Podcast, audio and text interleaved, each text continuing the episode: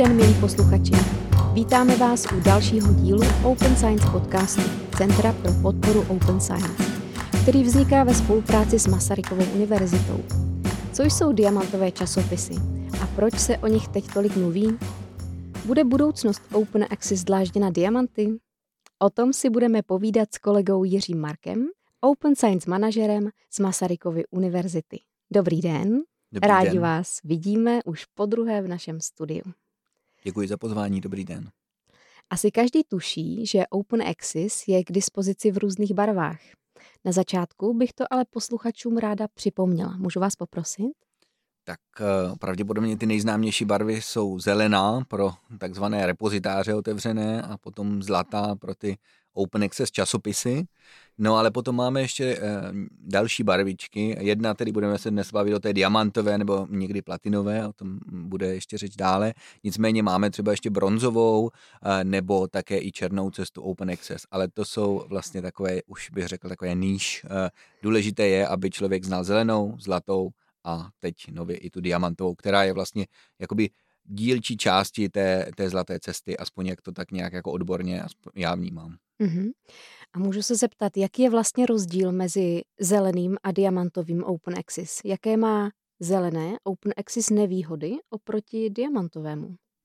Zajímavá otázka, protože většinou se eh, komparují právě jakoby zlatá cesta, nebo porovnávají zlatá cesta s zelenou. Pokud budeme eh, vlastně porovnávat tu diamantovou cestu vůči té zelené, tak eh, obě dvě de facto by měly být zdarma, protože buď nějaká instituce třeba nebo eh, učená společnost zřizuje repozitář nebo zřizuje ten časopis. Tam potom máme většinou u těch, eh, u těch repozitářů, tam můžeme dávat jak preprinty, tak i postprinty, takže často je tam třeba se, nebo vědci často citují ten problém, že to neprošlo tím recenzním řízením, řada těch materiálů, které v těch repozitářích jsou. Samozřejmě, ale když máme teď ty nové eh, grantové podmínky, tak většinou on, oni chtějí stejně do těch repozitářů ty postprinty, tedy to, co už prošlo tím recenzním řízením. A na druhé straně máme tedy diamantovou cestu, což de facto jsou běžné vědecké časopisy, otevřeným přístupem vlastně publikované, ale neplatí se tam takzvané ty APC poplatky, protože zase celý ten chod časopisu leží na nějaké instituci nebo na nějaké učené společnosti.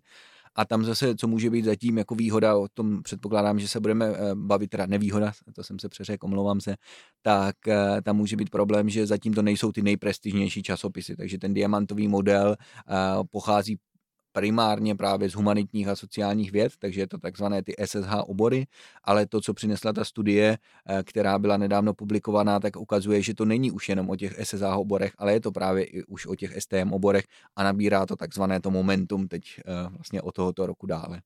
Mhm. Jak už jste zmínil, diamantový model otevřeného přístupu se nedávno dostal do centra pozornosti díky zveřejnění zprávy organizací Coalition S a Science Europe. Zpráva se jmenuje Open Access Diamond Journal Study a zkoumala situaci v této oblasti. Proč tato zpráva vznikla? Proč se teď začalo více mluvit o diamantovém modelu Open Access? Já si upřímně myslím, že je to přirozený vývoj, protože stejně tak, jak eh, byly časopisy vědecké, potom začaly ty repozitáře, protože to bylo jako jednoduchá forma, jak začít měnit ten systém. Na to vznikly ty, dejme tomu, buď hybridní nebo zlaté jako open access časopisy, tak teď už jsme se dostali v tom vývoji tak daleko, že de facto ten, ta infrastruktura, která pohání ty časopisy, takové ten, ten systém vlastně IT, když to řeknu zatím, kdy se předává, posílá se recenzentům nějaké e-maily a tak dál, tak už de facto díky třeba rozvoji open source technologií, tak už je dostupný de facto všem. Takže když je někdo trošku jako víc šikovný, tak si dokáže třeba Open Journal System, který vlastně provozuje nebo vyvinula mm, organizace PKP, tak ten si třeba dokáže nainstalovat doma a de facto i like dokáže si udělat vědecký časopis. Samozřejmě k tomu nemá to redakci, nemá k tomu takové ty zavedené postupy, takže ono je to Hmm. pořád jako složité a Hmm. rozhodně to není věc, kterou uděláte za jeden večer, ale ta technologie jako taková tak už je mnohonásobně dostupnější, než tomu bylo třeba před deseti Mhm, lety. Mhm. A k čemu zpráva dospěla? Jaké jsou její hlavní závěry? No tak já jsem si z toho vzal právě to, že už to rozhodně není uh, zanedbatelná cesta, nebo už to není jenom taková nějaká okrajová věc, kterou znají open science manažery po celém světě, ale vědci se uh, tím nezabývají.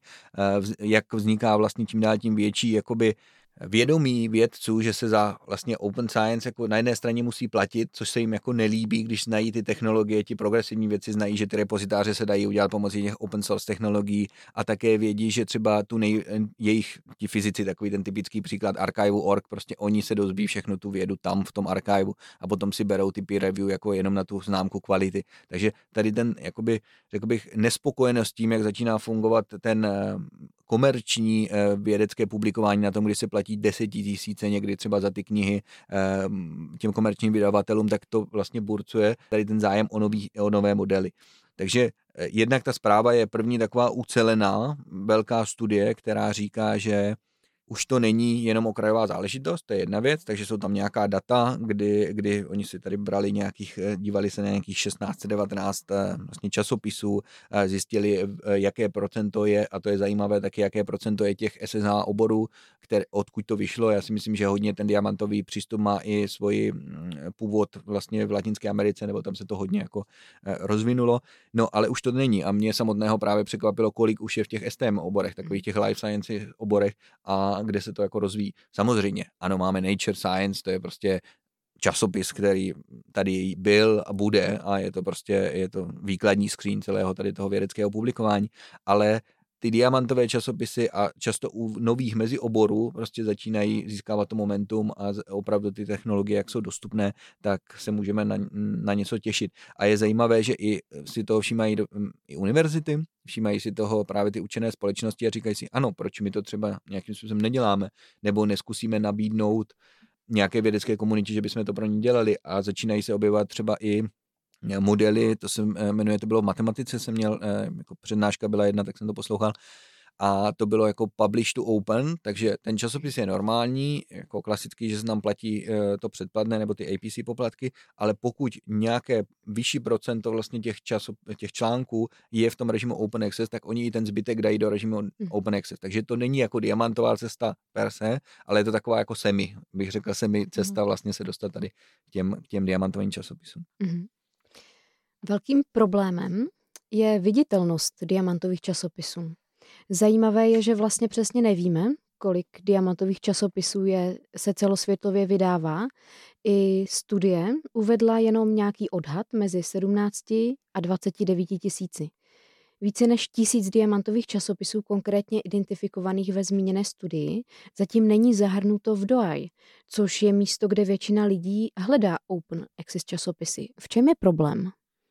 To si myslím, že právě tím, kdy si to s těmi časopisy hrají nadšenci, řekl, že některé i učené společnosti, které jsou velmi odborné a ty časopisy jsou třeba vysoce kvalitní, tak prostě neznají tu komunitu, protože mají omezené kapacity, tak se zaměřují jenom na tu vědeckost mm-hmm. a de facto ten nástroj využívají jenom jako nástroj, aby se z toho stal ten časopis. Takže tam já vnímám, že prostě to prostředí se teprve jako tvoří. Mm-hmm. Takže ne, nevnímal bych to, že by byl nějaký jako systematický problém, ale spíše, že ti, kteří začali s diamantovými časopisy, tak se teprve učí takové ty standardy, které jsou pro ty běžné vědecké časopisy vlastně eh, běžné. Je to proces. Je to proces a myslím si, že ty evropské projekty, které teď aktuálně vznikají nebo budou podpořeny Evropskou komisí, která de facto investice do diamantových eh, cesty bere jako jednu z cílů, jak změnit vlastně celý ten publikační proces, protože máme tady Open Research Europe, což je ta evropská platforma na mhm. podporu publikování z Horizon Europe. Pak tady máme to, že zakázali vlastně v Horizon Europe platit hybridní časopisy to je zlaté cestě, takže to je další jako krok. Oni mm-hmm. říkají, můžete publikovat, kde chcete, ale na to vám nedáme peníze, takže to pro vědecký svět znamená, když nemáte na něco jako takzvané to eligible cost, tak samozřejmě se mění celá ta politika. No a pak začíná právě uh, investovat do rozvoje tady těch diamantových technologií na bázi open source, aby se ta viditelnost mohla zvětšit. Mm-hmm. Jak si můžou diamantové časopisy dovolit udržitelně fungovat, když nevybírají poplatky ani od čtenářů, ani od autorů? Tam, eh, jestli si to dobře pamatuju, tak ta studie eh, zmiňovala tři různé možnosti financování. Jedna je projektová, druhá je z, vlastně z té instituce a třetí je, že mají normálně jako donorský systém, že prostě vybírají, líbí se vám časopis, tak nám něco pošlete, ale na dobrovolné bázi, ne, že by si tedy brali za ty APC poplatky. Takže Samozřejmě z pohledu jako udržitelnosti tím, že to není ta jako komerce, tak je to složitější, ale rozhodně to není nereálné a těch možností, jak to dále rozvíjet a de facto takový punc jakoby kvality i pro tu třeba instituci, která ten časopis bude obhospodařovat a dá mu tu infrastrukturu, tu zázemí, tak eh, to podle mě bude čím dál tím víc prestižnější věc do budoucna. Mm-hmm. Podle zmíněné studie až 42% platinových časopisů vydávají univerzity. Zbytek tvoří nevládní organizace, jednotlivci nebo nezávislá vydavatelství. Zároveň více než polovina evropských platinových časopisů je vydávána v jedné z východoevropských zemí. Jak jsou na tom Česko a Karlova a Masarykova univerzita? V Karlově univerzitě mě budete muset poradit, když to mhm. řeknu zcela upřímně. Nicméně na Masarykově univerzitě máme přes 55 těchto časopisů. Máme tam naše nakladatelství Munipress, které, eh, které toto dlouhodobě podporuje. Máme tam i technika, nebo IT technika, když to tak řeknu, který umí ten systém Open Journal systém. Teď tento rok se třeba migrovala fakulta filozofická, se migrovala tady na ten celouniverzitní systém, takže nějakým způsobem, nějakým způsobem určitě se tomu věnujeme a řekl bych, že na Masarykovu univerzitu, když si to uvědomíte, tak jako 55 eh, časopisů a více, tak není málo. Jo? Mm. A vlastně to vydavatelství jako takové Munipress, tak i eh, jakoby vydává nejen časopisy, ale vydává i Eh, ty knihy a některé jsou právě taky v režimu open, uh, open access, protože on je, jeden systém je open journal systém na vyložení časopisy, ale pak je ještě open monograph systém na ty otevřené publikace. Mm-hmm. A právě Evropa vlastně hledá taky možnosti, jak začít pub- financovat tady ty otevřené publikace. To je ten další jako vývojový stupeň tady těch žurnálů. Mm-hmm. A co může akademikům bránit v publikování v diamantových časopisech? Určitě nastavení aktuální hodnocení vědy, kdy prostě když je to nový časopis, tak nemá impact faktor, takže není, není nebo není zalistován vůbec ve Scopusu, není zalistován v Web of Science, co se podařilo právě Munipressu a což je jeden taky z těch jako driverů, nebo, když to řeknu, nebo eh, motorů na Masarykově univerzitě, že se podařilo zalistovat právě Munipress do Scopusu. Takže to je mhm. jako další, další krok tady v celé té systematické mhm. podpoře. Je tedy, je tedy jasné, že největším problémem z pohledu vědců zůstává prestiž platinových časopisů.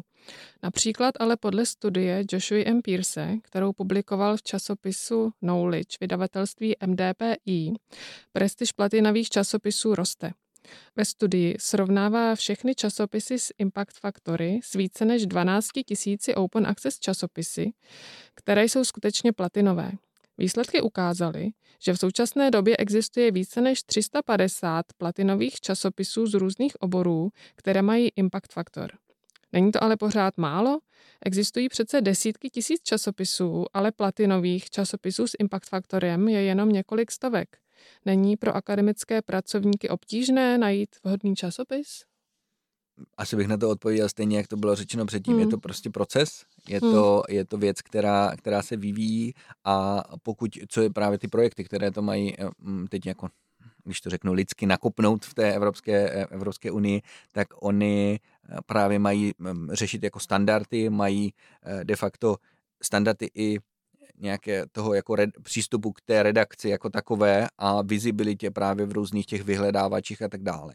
Takže já si myslím, že opravdu v následujících dvou, třech letech uvidíme poměrně jako změnu v kvalitě přístupu k tomu, jak eh, redakce diamantových časopisů s těmi diamantovými časopisy pracují a s tím, jak se také mění ehm, de facto hodnocení nebo forma hodnocení ehm, vědeckého na té Evropské unii, jak teď bylo nedávno podepsáno i to memorandum, že by se to mělo řešit i s členskými státy a tak dále, tak eh, si myslím, že ta změna jako přijde z dvou, ze dvou stran, jak se říká.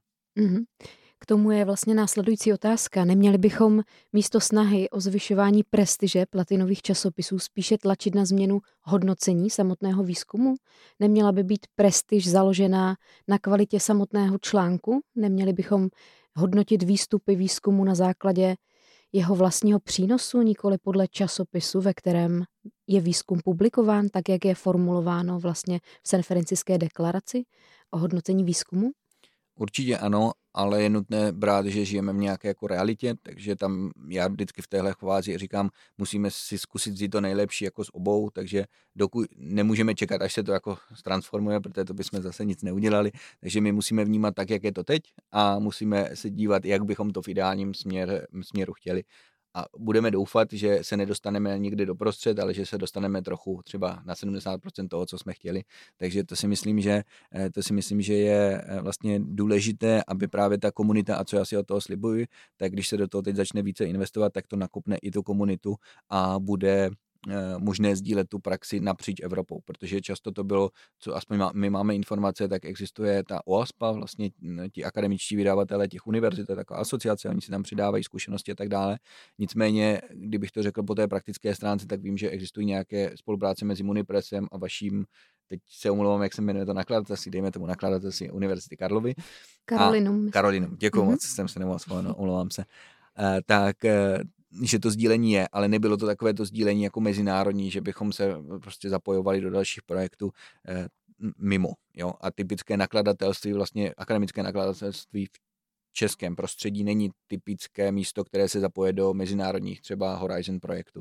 Takže to, když se teď začíná pomalu měnit, tak si myslím, že to právě do, tomu přinese tu pozornost a vlastně eh, rozvoj i té kvality a také rozvoj jako komunikace s těmi vědeckými pracovníky, co oni de facto potřebují a třeba případně nějaká formulace i národních eh, požadavků na změny hodnocení vědy, eh, protože už tady budeme mít prostě tu infrastrukturu, která to umožní mm-hmm. podpořit.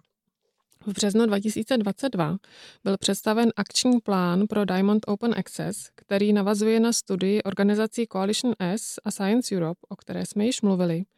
Co je cílem tohoto akčního plánu? Zde jen doplním, že akční plán podepsala i European University Association, jejímiž členy jsou Karlová i Masarykova univerzita. Ano, tak de facto akční plán pro takto jako mezinárodní aktivitu vysokou na, na, na takové úrovni je další krok abychom začali se bavit čím dál tím konkrétněji, jak bychom mohli tady, tu, ne, mohli tady ten rozvoj diamantové cesty vlastně podpořit. E, jelikož my jsme teď, Masarykova univerzita je zapojena do jednoho z těch projektů, které, které se teď připravují, tak e, o tom víme ve smyslu toho, že nás vlastně ze mm, Coalition S a tak dále vyzývali, pokud máte možnost, prosím, přistupte tady vlastně k té deklaraci, aby se ukázalo to momentum, že opravdu i akademické instituce tady tuto cestu Eh, chtějí. Eh, my zatím jsme to tedy nepodepsali jako univerzita, ale budeme, budeme o tom jednat právě s vedením univerzity, aby, a doufáme, že se tak nějakým způsobem stane, eh, protože my jsme si i do té naší strategie, kterou vlastně teď finalizujeme, když to tak řeknu, tak, eh, nebo by měla v říjnu být jako finálně schválena, tak tam máme cíl OA4, který je na podporu právě vydávání otevřených publikací, takže s tímto cílem chceme svázat i to, aby vedení vlastně vyjádřilo svůj názor právě tady k těm akčním krokům eh, tady té vznikající, eh, vznikajícího akčního plánu nebo mm-hmm. studie. Mhm. V souvislosti s akčním plánem bychom asi měli vzpomenout projekt Diamas, v rámci kterého bude akční plán zpočátku vlastně realizován. Povíte nám něco bližšího o tom, co je projekt Diamas? Mm-hmm. Já jenom doplním, že 29. byla spuštěna oficiální stránka tohoto projektu. Super, to jsme moc rádi. Uh, Diamas má také velice hezké logo, kde má ten diamant, de facto to je vidět asi, uh, a i z, i z toho názvu. No a ta struktura intervencí Evropské komise směrem do diamantové cesty publikování, jak tedy v časopisech, tak i v těch publikacích je přibližně tato, kdy oni financují jeden projekt, který má nastavovat takzvané policies, což je tady ten Diamas projekt, takže de facto tam je partnerů, dejme tomu 20 partnerů napříč Evropou, je tam třeba silný partner eh, asociace Operas, je tam ta Coalition S a tak dále. A tím mají nastavit vlastně nějaké ty standardy, má se tam vytvořit kompetenční, má to směřovat, jako ten projekt ho nevytvoří, ale má směřovat k tomu vytvoření takzvaného kompetenčního centra právě na podporu tady publikování v Open Access časopisech tou formou uh, diamantové cesty. Takže to jsou některé z těch výstupů, takže rozhodně je to takový jako engagement, jak se říká anglicky, nebo zapojení těch důležitých stakeholderů eh, napříč, eh, napříč Evropou a de facto i nějaký podpora na té politické úrovni, tedy komunikace s komisí, co je potřeba, jak nastavit třeba další podmínky a tak dále. Takže berme to opravdu jako policy, takový soft uh, projekt, který, to má, který má připravit to prostředí. No a potom na to budou navazovat, pak byla další výzva, eh, která byla výzva na technické jakoby, řešení a vlastně rozvoj tady těch open source nástrojů pro diamantovou cestu. A třetí, eh, třetí eh, část je zase policies na ty knihy. Takže předpokládám, to zatím ještě není vypsáno, ale předpokládám, že třeba na podzim nebo během příštího roku se dozvíme, že bude také vypsán vlastně eh, výzva na nějaké ty technické řešení těch knih. Jo? Mm-hmm. Takže to jsou de facto si myslím, že ty projekty nebudou tři, ale pravděpodobně čtyři a mělo to takové časování, že první byl ten Policies, ten Diamas, potom po nějakém půlroce byl na ty technické věci plus na ty uh, knihy, jako na to Policies a předpokládám, že teď nějak uběhl ten půl rok něco, mm. tak zase by mohla být ještě výzva nebo příštím roce právě na ty, na ty knihy. My jako Masarykova univerzita jsme zapojeni tedy v tom druhém projektu, což je na tu technickou, technickou část. Tam eh, zatím probíhají eh, vlastně jednání, my jsme dostali teprve eh, informaci, že jsme ten projekt, jako, nebo to konzorcium to získalo, takže tam určitě my vnímáme, že to může velmi pomoci vlastně jak našemu nakladatelství, ale samozřejmě, a to se tady bavíme i, jak dneska proběhla schůzka OA manažerů, hostin, kterou hostila tedy tentokrát Karlova univerzita, tak určitě se budeme bavit o tom, jak to přenést tyto poznatky i na další univerzity v rámci České republiky. Mm-hmm. A co můžeme udělat my? Co je naším úkolem v této oblasti? Jak můžeme my jako koordinátoři a manažeři Open Access podpořit publikování v diamantových časopisech? Myslím si, že v téhle fázi je důležitá jako zvyšování povědomí o tom, protože není to běžné v České republice. Myslím si, že v České republice je to pořád ještě jako ojedinělá forma publikování, i když těch časopisů máme docela dost, ale je, třeba ty časopisy ani nevnímají, že jsou diamantová cesta, takže to je někdy ten problém, který tady můžeme mít z pohledu té komunikace. No a potom samozřejmě nějakým kontinuálním vysvětlováním vědeckým pracovníkům, tak spousta jich, a to vnímáme u nás, věřím, že to vnímáte i u vás, tak tím dál tím víc jakoby nazlobená, když to řeknu jednoduše, na to, jak funguje ten akademický, eh, akademické publikování, kdy máte vlastně veřejné peníze, veřejné peníze, najednou v tom máte soukromé peníze, což jsou de facto ty časopisy a ty APC poplatky a předplatné a všechno, a pak zase veřejné hodnocení a tak dále. Takže tam eh, téma v, ve veřejné správě se tomu říká jako vendor lock-in, že, si, že se uzavřete u jednoho dodavatele a nemůžete se hnout, jinak byste museli do toho investovat spoustu jako peněz, tak eh, určitým způsobem můžeme pojmenovat tu situaci, co se vytvořila v tom akademickém prostředí, jako vendor lock-in v tom akademickém prostředí. A z pohledu, bych řekl, i veřejné zprávy, tady tato věc se bude muset nějakým způsobem změnit. Ta komise to dělá skrze podmínky Horizonu, skrze Open Research Europe, pardon, a skrze financování tady těchto projektů. Teď jsme slyšeli od prezidenta Bidena, že do roku 2026 má být všechno prostě open access a nezáleží na tom, co říká jako vydavatel, prostě to bude v zákoně a jako basta, když se řekne po nějaké době. Takže tím pádem, eh, tím pádem to prostředí se už hodně mění a já už jsem to myslím říkal v tom minulém díle, že prostě teď žijeme do roku 2030 tu transitní dobu. Mm-hmm. Jak si to uděláme, a řekl bych i celosvětově, když na to reagovalo i to UNESCO a tak dále, tak to samozřejmě bude na nás, ale věřím, že v roce 2030 už nebudeme muset vysvětlovat takové to základní, co to je otevřená věda a proč nám to bude pomáhat, protože už to de facto bude ten standard mhm. každodenní praxe. Mm-hmm. Takže myslíte teda, že budoucnost je diamantová a čeká nás publikační revoluce? To si myslím, že ta budouc... Ano, já si myslím, mě samotného, jako než jsem znal do detailu, nebo detailně tu diamantovou cestu, tak uh, jsem byl potom překvapen, když jsem se o tom nějak jako zjistil víc, tak ano, uh, ten eh, ty komunity, vědecká práce je založena na komunitách, proto se jezdí na ty konference a de facto, když tam je někdo napíše nějaký ten fake článek, tak prostě se to často zjistí díky tomu, že ho nikdo třeba toho člověka nezná, nebo prostě ty komunity se, ti vědci se znají. A ten, ta diamantová cesta právě přesně o tomhle jako mluví. To je to stejné jako u té zelené cesty. To je taky komunita kolem nějakého repozitáře, Archive typický příklad. Tady kolem těch diamantových časopisů musí to být komunita silná, aby ho udržela v chodu, protože jinak samozřejmě na to nejsou finanční prostředky. Takže to já v tom vnímám, že to je ten jako jeden z takových těch dalších bodů návrat ke kořenům vědy, když se mělo tedy publikovat co nejvíce otevřeně a co nejvíce šířit ty znalosti lidstva. Říká Jiří Marek, Open Science Manager z Masarykovy univerzity. My vám moc děkujeme a budeme se těšit zase někdy příště. Děkuji vám moc za pozvání. S vámi se loučí Líba Stupavská. Asi veselou. Naslyšenou.